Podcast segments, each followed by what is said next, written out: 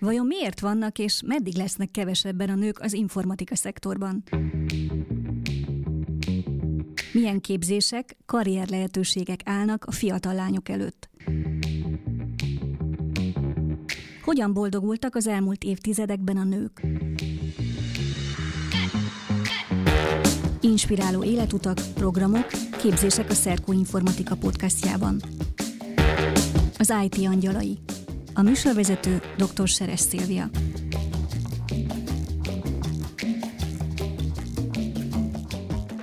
Sziasztok, ez itt az IT Angyalai Podcast következő adása. A mai témánk női életutak az IT pályán. Szeretném bemutatni két vendégemet. Az egyik Parra Krisztina, aki programozó, Sziasztok. de azért egy ilyen nagyon érdekes pályával, de majd erről mindjárt mesél, illetve Balog Tünde, aki ipari automatizálási üzletág vezető és innovációs vezető az Evosoftnál. Köszönöm Sziasztok. szépen, hogy elfogadtátok a meghívásunkat, és akkor vágjunk is bele. A Krisztina, én téged kérdeznélek, hogy hogy indul el ez az IT karrier, tehát hogy mi volt a te választásod tulajdonképpen, pályaválasztásod? Jó, tehát én ö, eredetileg nem programozó vagyok. Én eredetileg a közgázon végeztem, és ö, onnan sem egy szokványos irányba indultam el. A Carnation, később Possible, később Mirum Wunderman, rengeteg névvel illetett cégnél dolgoztam. A mai világban átlagnak vett pályafutáshoz képest hosszabban picit, és én hogy kerültem ebbe az egész, akkor még e-business, digitális uh-huh. ügynökség, sok mindennek hívtuk világba. Én szakkolégista voltam az egyetemen, és ott többek között az volt az egyik ilyen alapelv, hogy próbálj valami nem szokványos dolgot csinálni, próbálj valami progresszív irányba elmenni, ne a klasszikus utakat járd, és ennek mentén, illetve annak, hogy akkor kezdődött így, hát Magyarországról még nagyon exotikusan nézegettük, hogy mi zajlik a dotcom érában, mi zajlik az e-businessben, természetesen az egyetemen ezzel kapcsolatosan semmilyen info nem terjedt, viszont a szakkollégium ugye arról szólt, hogy mi, mi extrém dolgokat akarunk tanulni, és akkor meghívtuk a Carnation, akkor nagyon komolynak tűnő, de 20 éves szenyorjait, hogy tartsanak nekünk egy kurzust. És én így kerültem velük, meg ezzel az egész témával kapcsolatba, aztán a Kirovszkinál voltam gyakornak egyébként, ez egy ilyen érdekes kis apró fejezet volt. A Carnation hírlevelet követtem, hogy tájékozódjak a, a világ történéseiről, majd utána befejeztem az egyetemet, és így hát ilyen mindenfajta ilyen impulzus, hogy hát akkor mégis legyen már egy normális munkahelyem, mert hát ez a dotcom lufi közben itt pukkángat.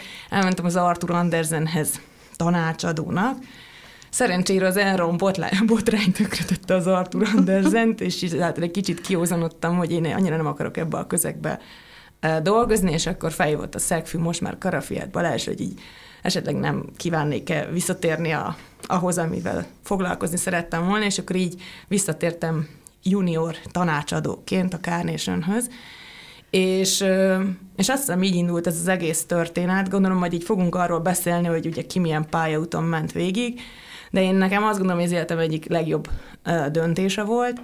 Nagyon kockázatosnak tűnt, ez így többek kérdezték így a közgázon, hogy hát normális vagyok, főleg így a dotcom lufi kirobbanása után miért akarok egy ilyen helyen dolgozni, meg ez nem komoly, meg stb. stb.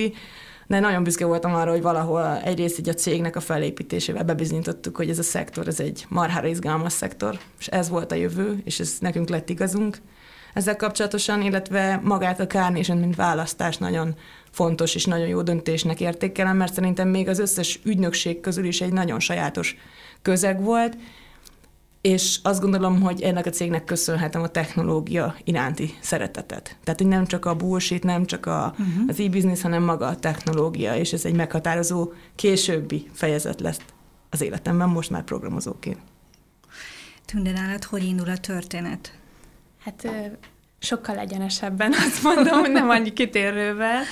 Én Nagyváradon születtem, és Budapestre az egyetem után jöttem egy csomaggal 2004-ben és nagy álmokkal, nagy célokkal.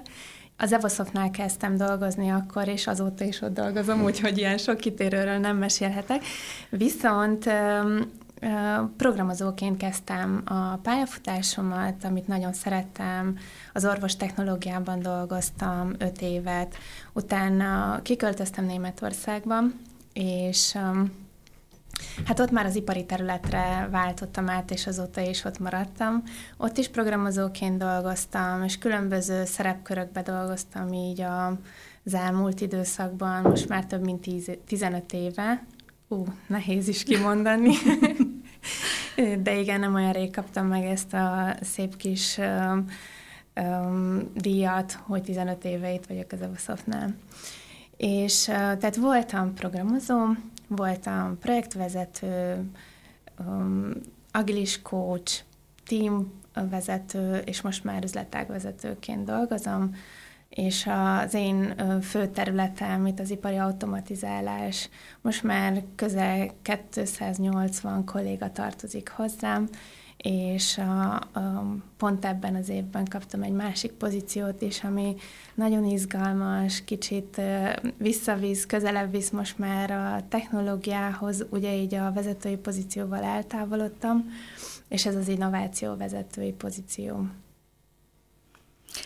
A, nagyon érdekesek vagytok, ha mondhatom, hogy Krisztián ugye pont egy menet, vagy mindjárt a történetet, hogy tulajdonképpen az ő évtizedei vagy évei azok hogyan néztek ki az előre haladásban és jutásban, de hogy ő pont egy programozási vonalra váltott át, miközben te a programozás felől mentél vezetői pozíciók felé. Na akkor nézzük, hogy ugye elindul a Carnation, ami az, ugye az egyik digitális ügynökségek el, elsője volt, a Mirály és a Kirovszki mellett, hogy nézett ki a csapat? Például sok lány volt benne? Hogy emlékszel vissza? Azt hiszem, amikor én csatlakoztam, akkor Susan Packen négy darab lány volt a cégnél, ebből ketten voltunk a, a tanácsadói csapatban, Ugye azért ebben az időszakban az a nagyon-nagyon-nagyon izgalmas történet volt, amikor így nem voltak specializációk, hanem, hanem, hanem egy úgynevezett ilyen tanácsadói szerepben voltunk, és tulajdonképpen a tervezéstől a lebonyolítás végéig csináltunk dolgokat, és ezáltal egy elég széles spektrumú tapasztalatszerzésre volt lehetőség, tehát ugyanúgy dolgoztunk UX tervezésen, funkcionális specifikáción, projektmenedzsmenten, akkor még nem agilisan, hanem így Isten tudja, hogy ahogy éppen esett, illetve uh, ugye egyre inkább bele kellett tanulnunk, a mondjuk általam kevésbé szeretett ügyfélkezelésbe is, hiszen a nap végén a projektjeinknek megrendelői voltak. Ennek mentén ugye a szélzbe, tehát hogy egy, egy kicsit olyan érzésem volt, hogy egy nagyon jó időben csatlakoztam ehhez az egész történethez, mert anélkül, hogy különböző pozíciókba kellett volna kerülnöm, nagyon sok mindenhez hozzáférést és betekintést kaphattam, és ezzel párhuzamosan pedig maga a cég is és az egész iparág is egy marha izgalmas, elég erősen egy ilyen misszió vezérelt növekedésben volt, a, hiszem pont az Erikkel is csináltál már valamilyen hasonló, ha nem is podcastes interjút, vele beszélgettünk erről, hogy akkoriban így nem kellett a cégnek egy víziót kitalálni stratégiailag óriási ilyen brainstormingon mentén, hanem egyszerűen be akartuk bizonyítani mindenkinek, hogy igenis a technológiának, az internetnek, web 1-nek, web 2-nek, vagy aminek éppen akarod ezeket a dolgokat hívni, óriási szerepe lesz a, a, az üzleti világban, a társadalomban, és, és, és hogy ennek mentén létrehozott alkalmazások, megoldások, websájtok mennyire fontos szerepet fognak betölteni, és ez most így nagyon nevetségesnek hangzik, de erről tényleg nagyon-nagyon komolyan kellett győzködni a világot, és hát nem utolsó sorban Magyarországot. Ami viszont szerintem egy pályakezdő és, és 20-as éveiben lévő az energiáitól szétrobbanó embernek egy ilyen csodálatos játszótér, és, és itt egy kicsit visszatérve arra a kérdésedre, hogy, hogy mennyire volt nehéz vezetővé válni nőként, azt gondolom, hogy ebben az időszakban így együtt fejlődtem a csapattal és a céggel, és valahogy tök organikus volt. Tehát mindig csak utólag gondoltam arra vissza, hogy most ez így, ebben így ez számított vagy nem számított. Természetesen ugye több fázisa volt ennek az egész ö, történetnek, mondjuk ezzel az ilyen 5-6-7 fővel, akivel ugye szorosan együtt csináltuk a, a céget, én voltam egyedül lány, de ez valahogy akkoriban így nem mérlegelte, tehát az egész iparág erről szólt, hogy ha elmentünk egy konferenciára és előadni, akkor így többnyire fiúk adtak elő, és páran néha én, meg így néha lányok. Ez nem volt egy kérdés, tehát akkor nem volt még ez egy ilyen topik, hogy hány nő van ebben a, a, az iparágban, és ez nem volt egyébként olyan régen. Tehát azért nagyon fontos, hogy egy ilyen 10-15 évvel ezelőtt időszakról uh, beszélünk, viszont nem is éreztem azt, hogy ennek hátránya lenne. Tehát ezt nagyon szeretném kihangsúlyozni, hogy én egy iszonyatosan támogató és ilyen nagyon jó, szinte barátinak nevezett közegben értem, nőttem, fejlődtem így ö, együtt, és, és azt gondolom, hogy ö, abban szerencsém volt, hogy egyszerűen a szakmai érdeklődésünk, meg az, hogy éppen mivel akarunk foglalkozni a cégben, így nagyon jól szétszóródott, és azért voltunk szerintem egy jó csapat, mert nem egymást akartuk egymástól elrabolni a feladatokat, hanem nagyon jól kiegészítettük egymást. És ezért ez egy ilyen nagyon-nagyon jó cégépítési történet volt, és hát azt gondolom, hogy egy elég komoly történetet vezettünk végig, tehát saját magunk is elkezdtünk nemzetközileg terjeszkedni így a közép-európai régióba, tartottunk meetingeket romániai parkolóban, és hotelekben, kiutaztunk Szerbiába, nem tudom, Szlovéniába, aztán utána először, nem tudom, a Procter Gamble-nek ilyen nemzetközi a projekteket vittünk, megtanultunk angolul prezentálni, angolul tárgyalni, másképp nemet mondani, tehát hogy ez tényleg egy ilyen best coaching 10-15 év volt az életemben, és hát utána bekerültünk a, a Possible-be. És hogy szerepeimet tekintve, én azt gondolom, hogy nekem nőként az egyik legnehezebb dolog volt. Fiatal vezető voltam, és lány. Velem egykorú egy-két éve fiatalabb embereket kellett vezetni, és számomra ez volt az egyik legnehezebb dolog, hogy hogyan találod meg ezt a stílust, és hogyan hozod meg azokat a döntéseket, hogy hogyan lehet az ember laza és strikt, és hogyan képviseled a, a, a cég érdekeit, a befektetők érdekeit, a network érdekeit azokkal az emberekkel kapcsolatosan, akikkel a lehető leglazább és legbaráti, vagy legalábbis haveri viszonyt szeretnéd támogatni, illetve hogyan oldasz meg konfliktusokat. És minél nagyobb egy cég, annál több súlódás vagy konfliktus van, még akkor is, hogyha ha mindenki mindenkit szeret, ilyen, ez nem létezik. Tehát egy idő uh-huh. után kialakulnak ellenérdekek, súrlódások, üzleti versus belső uh-huh. történetek, és nekem ez ilyen szempontból talán ez volt az egyik legnehezebb dolog, hogy ebben megtalálni valami fajta egyensúlyt, és, és ezt sose tudom, hogy ez azért fárasztott ki, mert nő vagyok, vagy azért, mert egyszerűen a személyiségem, de leginkább azért történt a nagy változás az életemben, mert nem akartam feltétlenül vezető lenni, és egy cégnek odaadni nagyon sok mindent a, az életemből. De soha nem sajnáltam azt az x évet, amit ott töltöttem.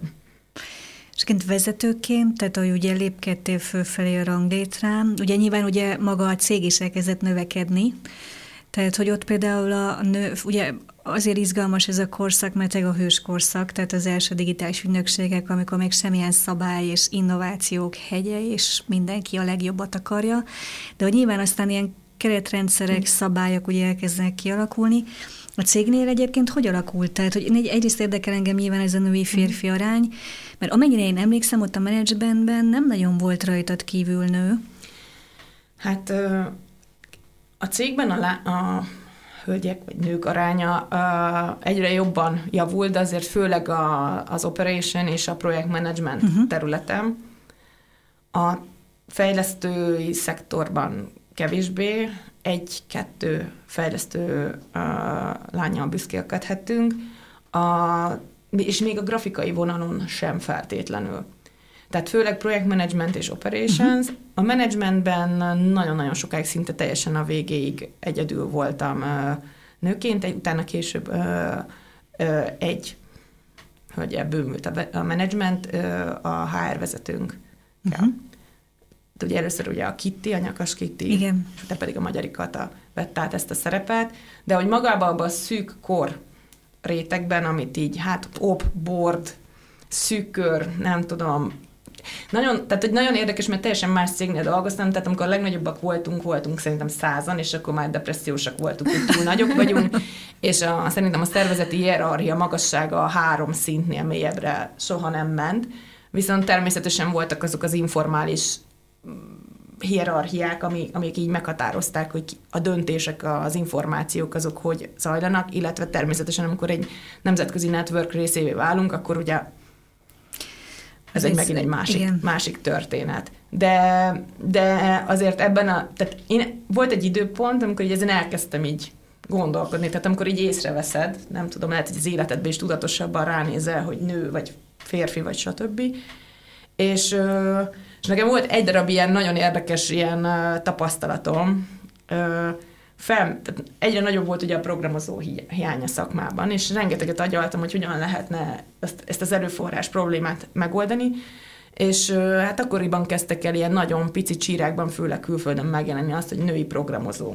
Tehát, és ezen gondolkodtam, hogy ez mennyire menő lenne, hogyha mi egy kicsit így ebben is ilyen élenjáróak lennénk, és így leültem a, a különböző divíziók vezetőivel, hogy ezt a forradalmi ötletemet így megbeszéljem, és így annyira emlékszem, hogy egy kicsit így elnézést, imádom őket, de így pofán csapott így a, a, a véleményük, amikor így, hát nincsenek női programozók.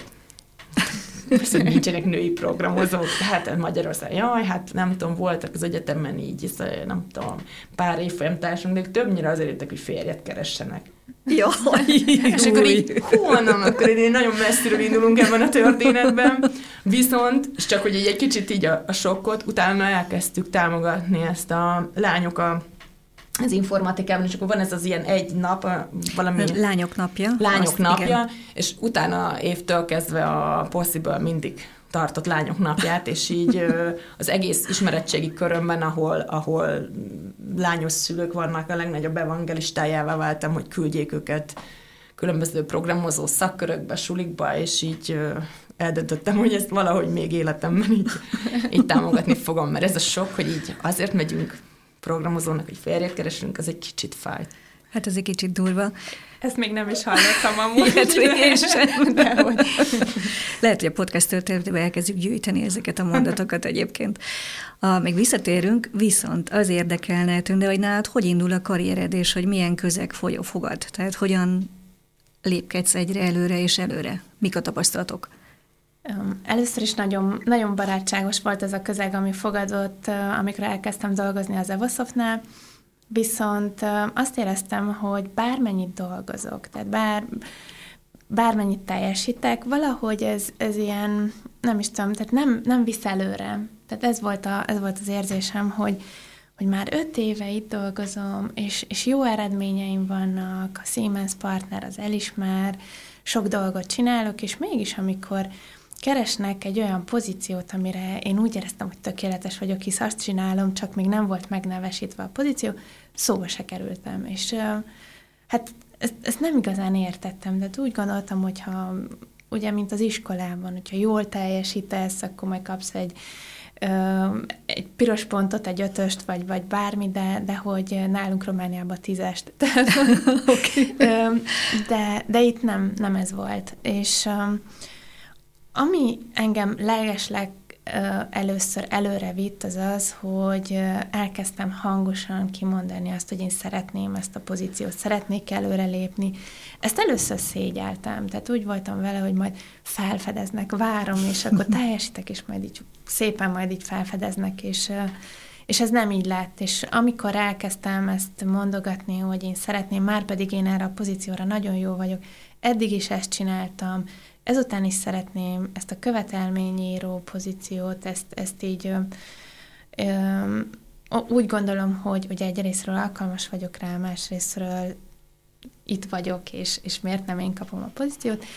És amint ezt megkaptam, azt gondolom, hogy akkor volt az a, az a lépés, amikor rájöttem arra, hogy nem elég jónak lenni, hanem, hanem muszáj ez az önreklám legyen. Hogyha valaki ilyen kicsit szerényebb, az, azt gondolom, hogy, hogy nem, nem feltétlenül ez az a világ, amikor ő előre tud lépkedni. És aztán ezzel a ö, tapasztalattal gazdagodva mindig ügyeltem arra, hogyha van egy eredményem, azt meg is mutassam, és hogy, hogy, hogyha van egy kívánságom, azt el is mondjam, és hogyha nem ér el pont oda, ahol, ahol valaki tud ezzel valamit csinálni, mindig azt szoktam mondani, hogyha ott a sarokban a kollégák egymással beszélgetnek, és akkor inkább panaszkodásnak számít. Hogyha valamit szeretnél, és hogy mi elérni, akkor, akkor a megfelelő embernek kell elmondani, és hogyha az nem pont a főnököt, hanem a főnöködnek a főnöke, akkor addig kell mennie, és addig kell hangoztatni, ameddig, ameddig ez ö, ö, meghallgatásra kerül. Úgyhogy én úgy gondolom, hogy így kezdtem, és egy idő után már nem volt erre szükség. Egy idő után egy olyan körbe értem, ahol, ahol már felfedeznek. Tehát, hogy, hogy tényleg az, az, a, az a kör, ahol megnézik, és a tehetségesebbeket azt gondolom, hogy kiválasszák. Én nagyon örültem, amikor így egy ilyen körbe kerültem, és én, én tényleg azt gondolom, és remélem, hogy a, az én üzletágamban én is ezt a, ezt a kört teremtem meg. Ez nagyon jó, mert ugye egy támogató közeg alapvetően, ahonnan el lehetett indulni, aztán már automatikusan ugye lépkedett előre az ember az eredményei alapján. Nálatok ez hogy volt, Krisztina? Tehát, hogy ezek ilyen, e, e, tehát, hogy például te is, nálad ilyen egyértelmű volt, vagy hogy jöttek a pozíciók az egyre magasabbak? Igazából, amíg mondjuk nem csatlakoztunk, tehát tehát ketté választanám a történetet. Tehát okay. amikor már, már nagyon a possible része, részei vagyunk, és valahogy kifelé kell már a network felé meghatároznod magad korszak, meg az előtte lévő korszak. Igazából sosem ért, tehát a pozíciókat mi mindig úgy alakítottuk, ahogy kifelé kell mutatni. Tehát volt egyrészt egy belső feladat leosztásunk, ami, ami motiváció, ki mit vitt el nagyon agilisan alakult, tehát az aktuális kihívásokra, meg a piaci szitukra és a cég aktuális élet helyzetére reflektáltak. Tehát mindig valahol alul voltunk staffolva menedzsmentileg. És nagyon sok mindent akartunk csinálni, tehát amikor egy kis pici magyar digitális ügynökséget csinálsz nagyon nagy ambíciókkal, akkor azt azért tudni kell mondjuk összehasonlítva egy nagyobb céggel, egy bármilyen területen, hogy nem, nem léteznek a klasszikus pozíciók és a klasszikus munkaköri leírás határok. Én amikor annó interjúztattam embereket, ezzel mindig nagyon uh, nyíltan elmondtam, hogy ha valaki azt szereti, hogy valami le van határolva, az ne jöjjön ide. Ha viszont valaki azt szereti, hogy így önmaga alakítja a határait, annak akkor ez egy tökéletes játszótér. Ebből fakadóan, és ezt később realizáltam a nemzetközi hálózatba való belépésünk kapcsán, hogy valahogy engem is sosem értettek, hogy én ki, pontosan mi vagyok. Tehát én voltam, egyszer megörököltem a Client Service Director-t, ami amit azért örököltem meg, mert akkoriban egyre fontosabb volt, hogy akkor ki beszél az ügyfelekkel, de ettől függetlenül ugyanúgy én írtam a funkcionális specifikációkat, uh-huh. tehát szakmailag én felügyeltem ezt a csapatot, de ugye azt nem mondhatod, mert megszokták az ügyfelek, hogy az ügynökségeknél ezt így hívják. Aztán utána ettől szerencsésen megszabadultam, mert ezt nem szerettem ezt a labelt, akkor utána a Strategic Director lettem, ami, ami jobban kifejezte azt, hogy én igazából uh, szakmailag vezetem ezt az egész történetet, de ugye ebből nehezen jött ki az, hogy közben én vagyok a projektmenedzsereknek a, a, a tulajdonképpen a direct leadje. Aztán én már nem is tudom, tehát rengeteg ilyen, ilyen labelem volt, uh, és, és igazából egy kicsit arra reflektálva, amit mondtál, hogy nekem a nemzetközi hálózatba való belépésnél jött, kicsit vált így nyilvánvalóvá, hogy így a, a vizibilitás és ez a mi vagy, és ennek a definíciója mennyivel fontosabb ezekben a cégekben, és hogy én ezt mennyire utálom. Tehát, hogy tehát én, én ezt valahogy, ezért nagyon, még egyszer mondom, nagyon hálás vagyok, hogy egy olyan közegben dolgozhattam, ahol nem kellett állandóan ö, lébelekkel felaggatnom magam, és nagyon sok mindent csinálhattam, és ö, sokáig azt hittem, hogy így ez lesz az evidens következő lépésem, hogy engem, mint egyszerűen fantasztikus munkaerőt így tehát versenyezni fognak értem az irodák, hiszen tök bénák technológiailag, meg így az egész projektmenedzsmentjük egy káosz, hogy akkor így majd így kiszedegetnek, és így majd én válogatok, hogy hova akarok kiköltözni, és akkor így egy idő után így rájöttem, hogy ez így barhára nem így működik, és, és hogy így a, a kinti irodák is teljesen más logikával működnek, és iszonyatosan fontos az, hogy így tehát akkor, akkor értetted meg, hogy teljesen más Amerikában karrier csinálni, vagy, vagy Londonban karrier uh-huh. csinálni, vagy Németországon versus Magyarországon, és hogy nagyon nehéz kijönni ebből a nearshore ország érzetből, és én azon rengeteget gondolkodtam, szerencsére volt lehetőségem is, hogy például mondjuk New Yorkba kint három hónapot egy projekten, ami marha izgalmas volt, rengeteget jártam Londonba, rengeteget jártam Párizsba egy ügyfél miatt, viszont egyre jobban kristályosodott, hogy én ezt a típusú self-marketinget és definíciót nem feltétlenül szeretném csinálni, és az is tudatosult bennem, hogy ha ezen a területen maradok, akkor itt iszonyatosan számít, hogy hol nőttél fel, hova jártál iskolába, és kit ismersz. És hogy én ezt, ezt valószínűleg soha nem fogom tudni uh, pótolni, akármilyen okos vagyok, és így akkor fogalmazódott meg először bennem, hogy ha külföldre is akarok menni, akkor valamit változtatni kell. Párhuzamosan pedig a szakmában egyértelművé vált, hogy engem nem érdekel a diplomáciai, az üzleti és a, a koordináló része, uh-huh. sokkal jobban érdekelne mondjuk egy architekt tervező irányba való elmozdulás, ott viszont programozói ismeretek nélkül egy féllábú katona vagy, és, és nem érted, hogy pontosan mi történik. És így, így valahogy így jutottam el ahhoz a konklúzióhoz, illetve azzal, hogy majd utána én csináltam egy egyéves szabatikált, hogy, hogy valami olyan irányba kellene elmennem, ami nem feltétlenül pontosan az, amit eddig csináltam. Azért beszéljünk erről a self-marketingről, mert ez engem nagyon érdekel, mert ugye itt volt egy nemzetközi példa, és akkor ugye van az Evosoft, akinek vannak a Siemens nagy partnere, amennyire tudom, hogy mennyire kell egy nőnek mondjuk extrább, és nem is, nem is feltétlenül, hogy itt egy nemzetközi kontra magyar kontextust hallottunk az előbb a Krisztától, de hogy mennyire kell mondjuk egy nőnek jobban érdekérvényesíteni, self-marketinget folytatnia ahhoz, hogy látszódjon, vagy hogy a teljesítménye látszódjon, hogy erről mit gondoltok így a mit gondolsz, Tünde? Mert ugye te pont az előbb mesélted el, hogy akkor mondani kell azt, és tehát, hogy ahova most megérkeztél, ahhoz képest mi a változás? Hát ez a self-marketinget okosan kell, azt gondolom, mert, mert máskülönben, máskülönben visszaút, de Például, amikor üzletágvezető lettem egy ipari automatizálási területen, nekem az összes partnerem férfi volt, és olyan férfi, aki, aki szakmailag is nagyon, nagyon ott volt a, a, az ipari automatizálásban, tehát vagy egy projektet vezetett előtte, vagy akár több projektet is.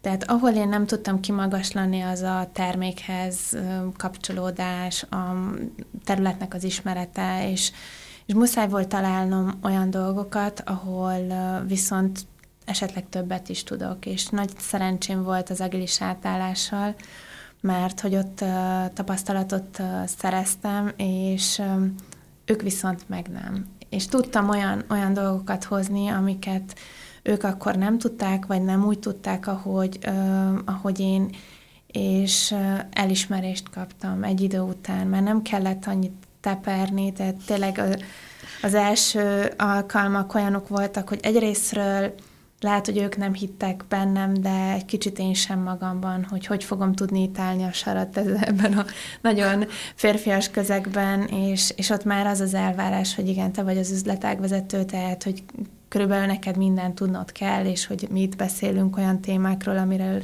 lehet, hogy te most hallasz előről, először, de ettől függetlenül neked ezt értened kell.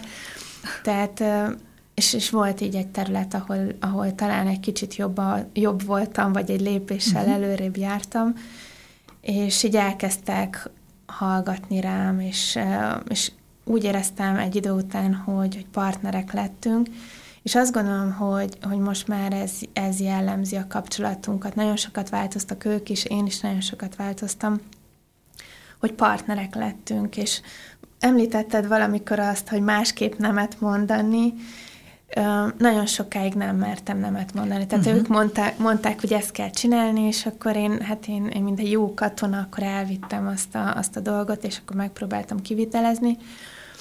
Most már vannak olyan mondataim, hogy hát nem vagyok biztos, hogy ez, ez lenne a legjobb megoldás, vagy nekem azért vannak kétségeim, hogy, hogy így kellene előre haladni, tehát nem szeretném sem megbántani őket, vagy, vagy hogyha egy nemet mondok, akkor még mondok mellé egy másik megoldást, de most már sokkal magabiztosabban tudok így másképp nemet mondani.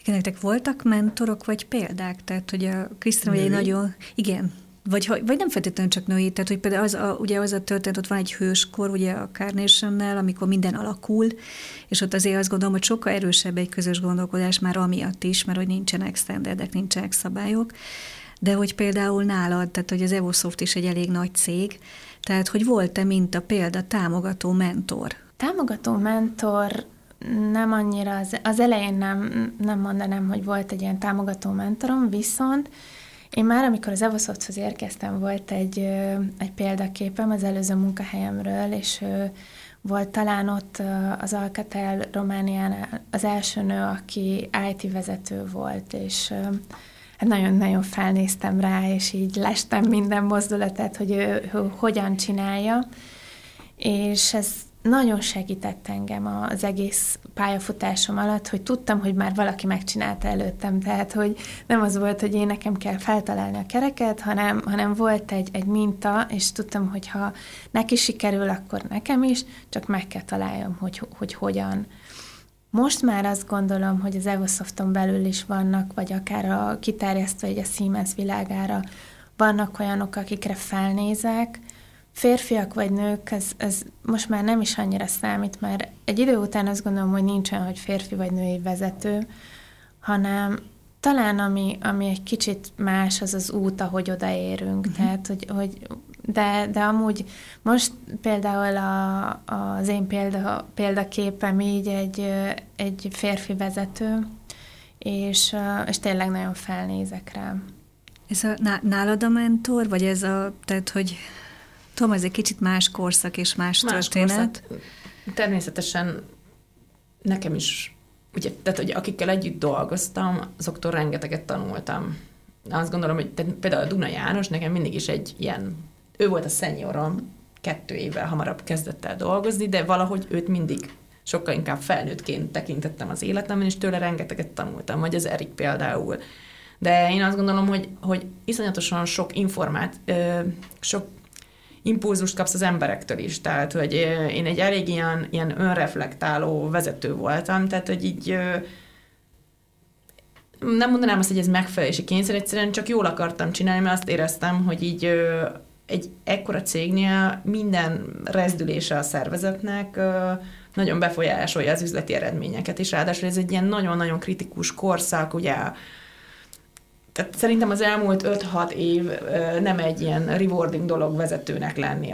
Az egész munkaerőpiac meg van őrülve, tehát tulajdonképpen nem csinálsz sem, tehát még ha a legtökéletesebb céget is hozod létre, akkor is elhagynak az emberek, mire felépítesz valakit, addigra ő nem tudom kap. Tehát, hogy ez egy nagyon-nagyon nehéz, tehát, hogy szép kihívás, de mondjuk nem az, ahol így egy ilyen nagyon hosszú stabilitást fel lehet építeni, mm, relatíve sok csalódást le kell kezelni, és nagyon-nagyon nehéz a következő generációt felépíteni. Mindenki nagyon gyorsan akar, gyors menüben megkapni mindent az élettől. Tehát igazából én nagyon-nagyon hiányoltam azt, hogy legyen egy igazi ment. Tehát, hogy elkezdtünk gondolkodni azon, hogy külső segítséget figyelembe venni, hogy, hogy kócsokat hívni, vagy trénereket. Nekem voltam az egyik ilyen legnagyobb motorja, mert egyszerűen azt éreztem, hogy talán bizonyos hibáinkat el tudnánk kerülni, vagy tudatosabban megélni, mint menedzsment, hogyha, hogyha valahol egy picit ezt így tudatosabban kezelnénk.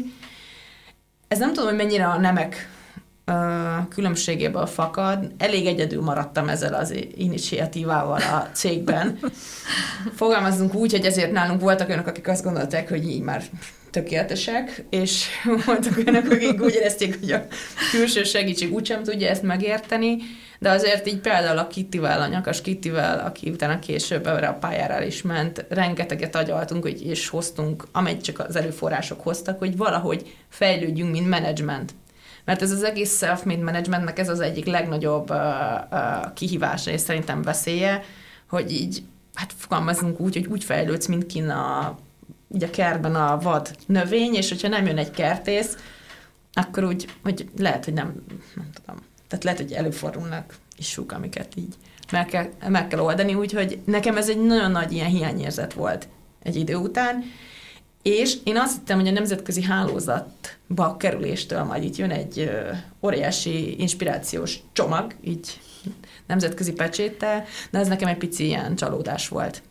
Tehát nagyon-nagyon jó hálózat volt a Passiből abból a szempontból, hogy nagyon sok újszerű projekthez kaptunk hozzáférést, de nem éreztem semennyivel fejlettebbeknek azokat az menedzsmenteket, akik így körülvettek, sőt, azt gondolom, hogy nagyon sok mindenben lényegesen előrébb jártunk tudatosságban, ami egy ezt a hiányérzetemet megint nem pótolta. Tehát mit csinál az ember, akkor tedet néz, olvas, stb. stb. self development foglalkozik, de, de azt gondolom, hogy nagyon-nagyon fontos szerintem, hogy legyenek az ember közül, körül jó mentorok. És szerintem női vezetőként ez a feladatunk, hogy vagy nem tudom, tapasztalattal bíró emberként, hogy egyre több embernek valahol a mentorává váljunk, és ezeket a tapasztalatokat visszaadjuk, ha már nekünk nem adta.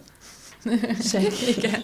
De amúgy most, most már nagyon sokat változott, én azt látom, ez a coaching rész is, meg, meg a, az oktatási rész, nagyon-nagyon sok uh, ilyen van, most már az elején viszont nagyon érdekes volt, még Németországban kaptam egy személyes kócsot, mert elmondtam, hogy vezető szeretnék lenni, és akkor úgy gondolták, hogy na jó, akkor faragnak majd belőlem egy vezetőt.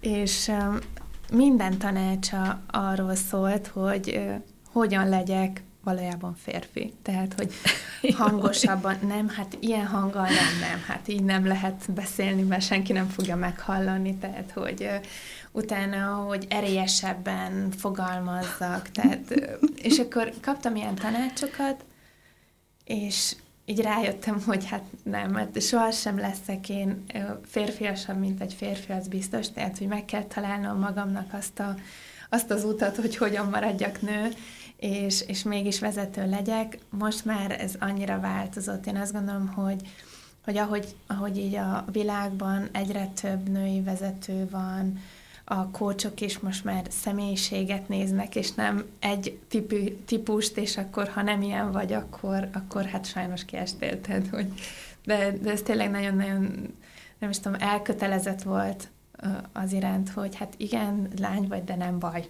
Itt ezen tudunk segíteni, vagy segít.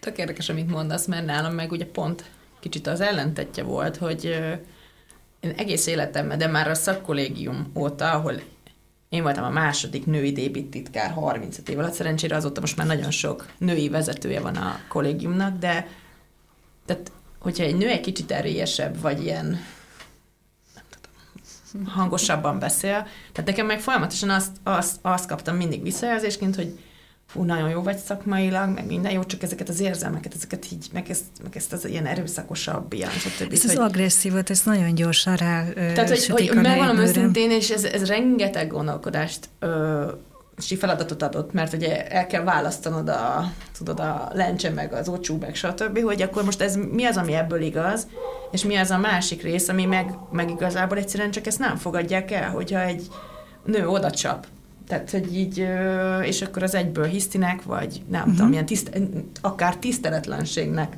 van titulálva. Egy tök progresszív közegről beszélünk. Tehát nem a ne, Isten tudja, nem tudom, milyen uh-huh. gyárban beszélünk, ahol valószínűleg már így, így börtönbe zártak volna, hanem egy progresszív közegben is.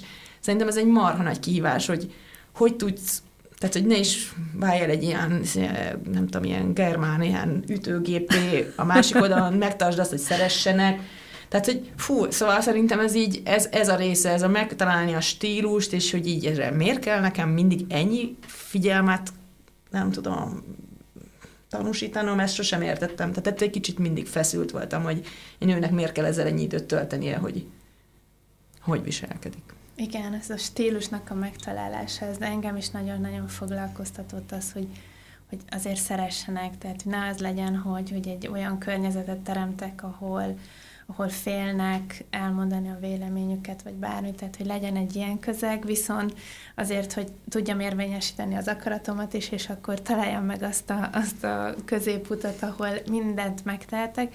Amúgy egy nagyon jó tanácsot kaptam az előző főnökömtől, azt mondta, hogy ne törődjek azzal, hogy szeretnek vagy nem szeretnek, tehát induljak el előre, kövessem azokat a dolgokat, amikben hiszek, és majd csatlakoznak azok, akik csatlakoznak, akik meg lemorzsolódnak, lemorzsolódnak. Nagyon sokat segített. Tehát, hogy ez a minden elvárásnak megfelelni, ez, ez felemésztett az elején. Tehát, hogy ameddig ezt nem követtem, hogy szépen menjek előre, és, és tegyem azt, amiben hiszek, addig és követ, aki követ. Tehát, hogy és ezt tanácsolom mindenkinek, mert másképpen ezt a sok elvárást nem lehet bírni. Ugye sok mindenről beszélgettünk, és említetted még valahol itt a beszélgetés elején, hogy a lányok napjához való csatlakozás, az például a te érdemed, de tudom, hogy az Evosoftnál is vannak, vannak különböző oktatási programok, amiről mindjárt mesélszünk, de egy kicsit azt érzem, ahogy most itt beszélgettünk, hogy nagyon sok dolog így a vállalati kultúrához kapcsolódóan, az valahogy mondjuk pont Krisztina nálad, ez egy ilyen női vonalú indítatás, tehát hogy legyen mondjuk egy ilyen belső képzés, foglalkozzunk azzal, hogy most mi jó menedzsment vagyunk, fejlődőképes, mert nem tudom, hogy akkor lányok napja, a női programozók, szóval, hogy mennyire lehet nőként akár vezető, tehát hogy mennyire vagytok, vagy voltatok ti egyfajta ilyen vállalati kultúra irányítók, vagy úttörők, vagy területre új gondolatokat bevívők, és ez mennyire működött, vagy egyetem mennyire lehetett? Nálunk azért ez nem azt, tehát most ezt semmiképpen nem szeretném kisajátítani okay. ezeket a dolgokat, tehát hogy ö, én azt gondolom, hogy nálunk egy nagyon jó progresszív közeg volt, és nagyon sok újító típusú emberrel dolgozok együtt. És uh-huh. egy mhm. cégépítése során rengeteg újító terület van. Ezek inkább arra voltak ö, válaszok, hogy hogy, hogy, hogy hogyan is ébredtem rá, hogy ezért még kicsi társadalmunkban, még a leghaladóbb szellemű gondolkodóknál is azért vannak ilyen kisebb kikszerek a, a, a női, női szerepek kapcsán, és azt szerintem ez egyébként nagyon Magyarország specifikusan szerintem nagyon el vagyunk sok mindentől maradva. Uh, én azt gondolom, hogy ez inkább személyiségkérdés. Tehát ebben nem gondolom azt, hogy nő és férfi között uh-huh. vannak, vannak emberek, akik ilyen típusú dolgokban újítanak, van, akik ilyen bevállalnak kockázatot. Én azt gondolom, hogy a, abban a menedzsmentben, amiben dolgoztam, szinte mindenki újító volt. És mindenkinek megvolt a maga rendrakó része is, ahol a, az a rész, ami, amiért meg ő felelt, az meg úgy álljon össze egy egészé. Tehát, hogy egy, ezért, én azt gondolom, hogy ezért is dolgoztam ott 15 évig ebbe a szerepbe, mert, mert nem kellett elmennünk másik céghez ahhoz, hogy egy másik dolgot csináljunk. Tehát, hogy nem azért, mert nem tudom, ott ragadtunk, hanem azért, mert tulajdonképpen újra találtuk fel a céget három évente új, és, a, és az iparág is változott. És ez mindenkinek köszönhető volt, aki ott dolgozott, mert elképesztő krézi ötleteket valósítottunk meg, és mindenki beleadta a saját maga egyéniségét, független attól, hogy férfi vagy nő. Tehát ilyen szempontból ez nem független volt, szerintem. Na, de ez hogy alakul? Ezért te is nagyon régóta dolgozol már az Evosoftnál. Igen, mondtam, több mint 15 éve.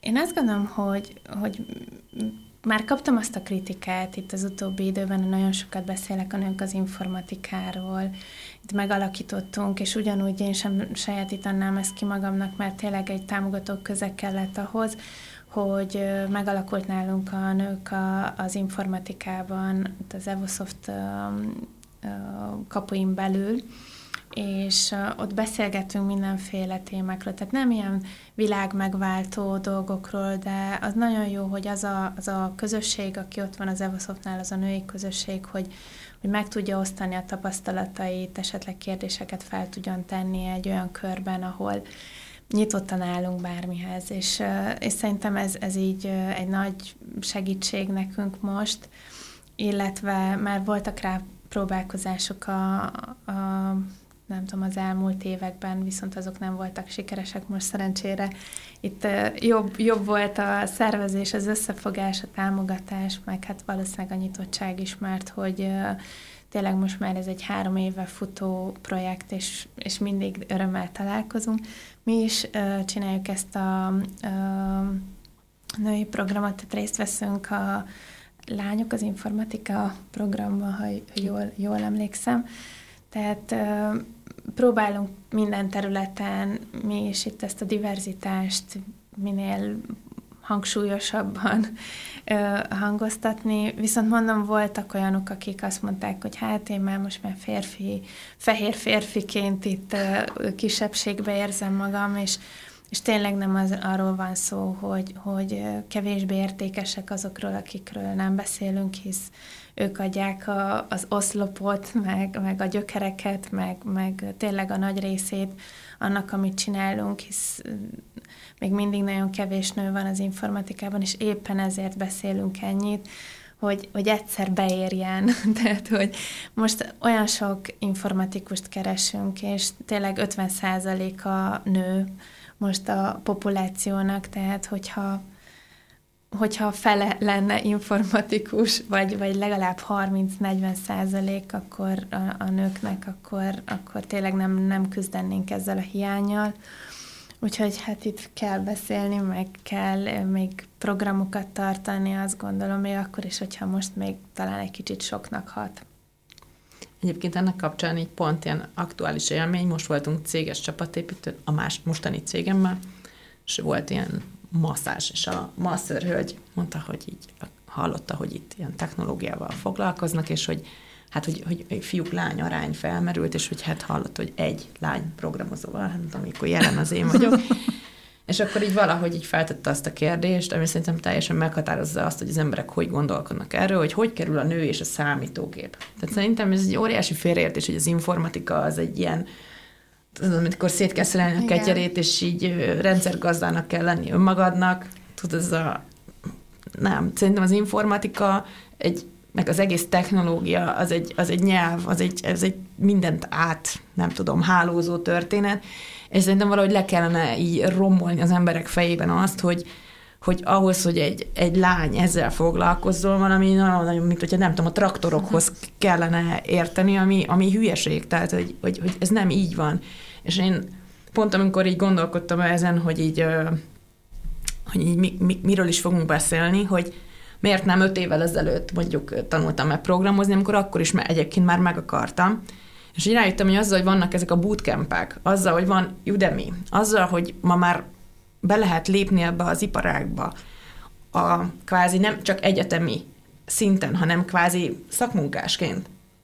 Mert kvázi amikor elvégzel egy bootcampet, akkor szakmunkásként kezdesz el dolgozni, és utána szép lassan tanulod meg. Azt szerintem ez egy annyira és tudom, hogy a régi ős programozók ezt így semmiben nem nézik, de nem is akarsz olyan lenni. Tehát ez egy annyira differenciált iparág, és hogyha ezt így valahogy elmagyaráznánk, én nem tudom, az általános iskolákban, meg a középiskolákban, és most nem csak az elitek középiskolájába, akik így alapból járnak ilyen táborokba, hanem a tök átlag gyerekeknek, hogy ez, ez nem egy rocket science, hanem ez egy szép lassan evolutíve megtanulható szakma, és nem kell feltétlenül mindenkinek a legdurvább programozóvá válni. Akkor talán szerintem pont ezek, a, ezek az ilyen teóriák lecsökkenének, és ez nem lenne egy akkora mítosz. Igen, ez a prekoncepció. Én is azt gondolom, hogy, hogy amikor beszélgetek, ugye elég kevés olyan gyerek volt, legalábbis a, a, az én időmben, akinek a szülei programozók voltak. Tehát, hogy nem az volt, hogy amit láttál otthon, hogy mit tudom, orvos, minta, ügyvéd, amit, ami, mhm. mint amit követsz, tehát, hogy el se tudták képzelni, és akkor én azt gondolom, hogy jó sokáig még mindig ez a prekoncepció élt, hogy mit én valami olyan piszkos munkát ott elvégeznek ott a számítógéppel, tehát vagy, vagy mint a gyárban valami, valamilyen ilyen csúnya ruhában, olajos, foltos, nem tudom, tehát hogy tényleg volt egy ilyen prekoncepció. Most már ö, egyre többet arról beszélünk, hogy mennyire színes ez a szakma, milyen kreativitást igényel, mindenkinek. Ugye ott van a technológia a kezében, fülében, tehát hogy, hogy olyan közel van hozzánk, és, és uh, annyiféle nem is tudom, területe van, van programozó, vannak tesztelők, vannak UX designerek, tehát ami, ami tényleg nagyon-nagyon gyönyörű, vannak Scrum Masterek, Product Ownerek, ahol egy csomó olyan tulajdonságodat használhatod, mint például a kommunikáció, a legtöbb például a Scrum Masternél kommunikáció, szervezőkészség, stb.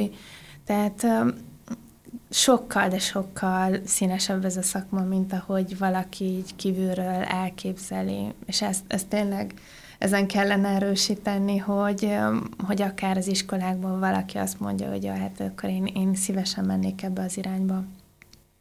Én nagyon szépen köszönöm nektek ezt a beszélgetést, és azt, hogy elmeséltetek a ti történeteteket, mert ez is nagyon izgalmas volt.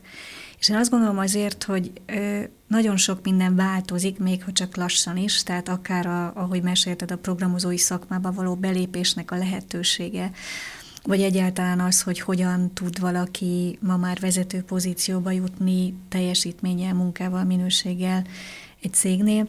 Úgyhogy ha lassan is, de haladunk, és ez a podcast is arról szól, hogy arról beszélgetünk, hogy hogyan lehet még több nő, nőt az informatikába bevonni, érzékenyíteni, és hát az tény, hogy valószínűleg ennek az egésznek már a köznevelésben el kellene kezdődnie, illetve azért így a társadalom gondolkodásában is kellene változtatni azon, hogy a sztereotípiák megszűnjenek. Köszönjük, hogy itt, köszönöm, hogy itt voltatok. Köszönöm a meghívást. Köszönöm a meghívást.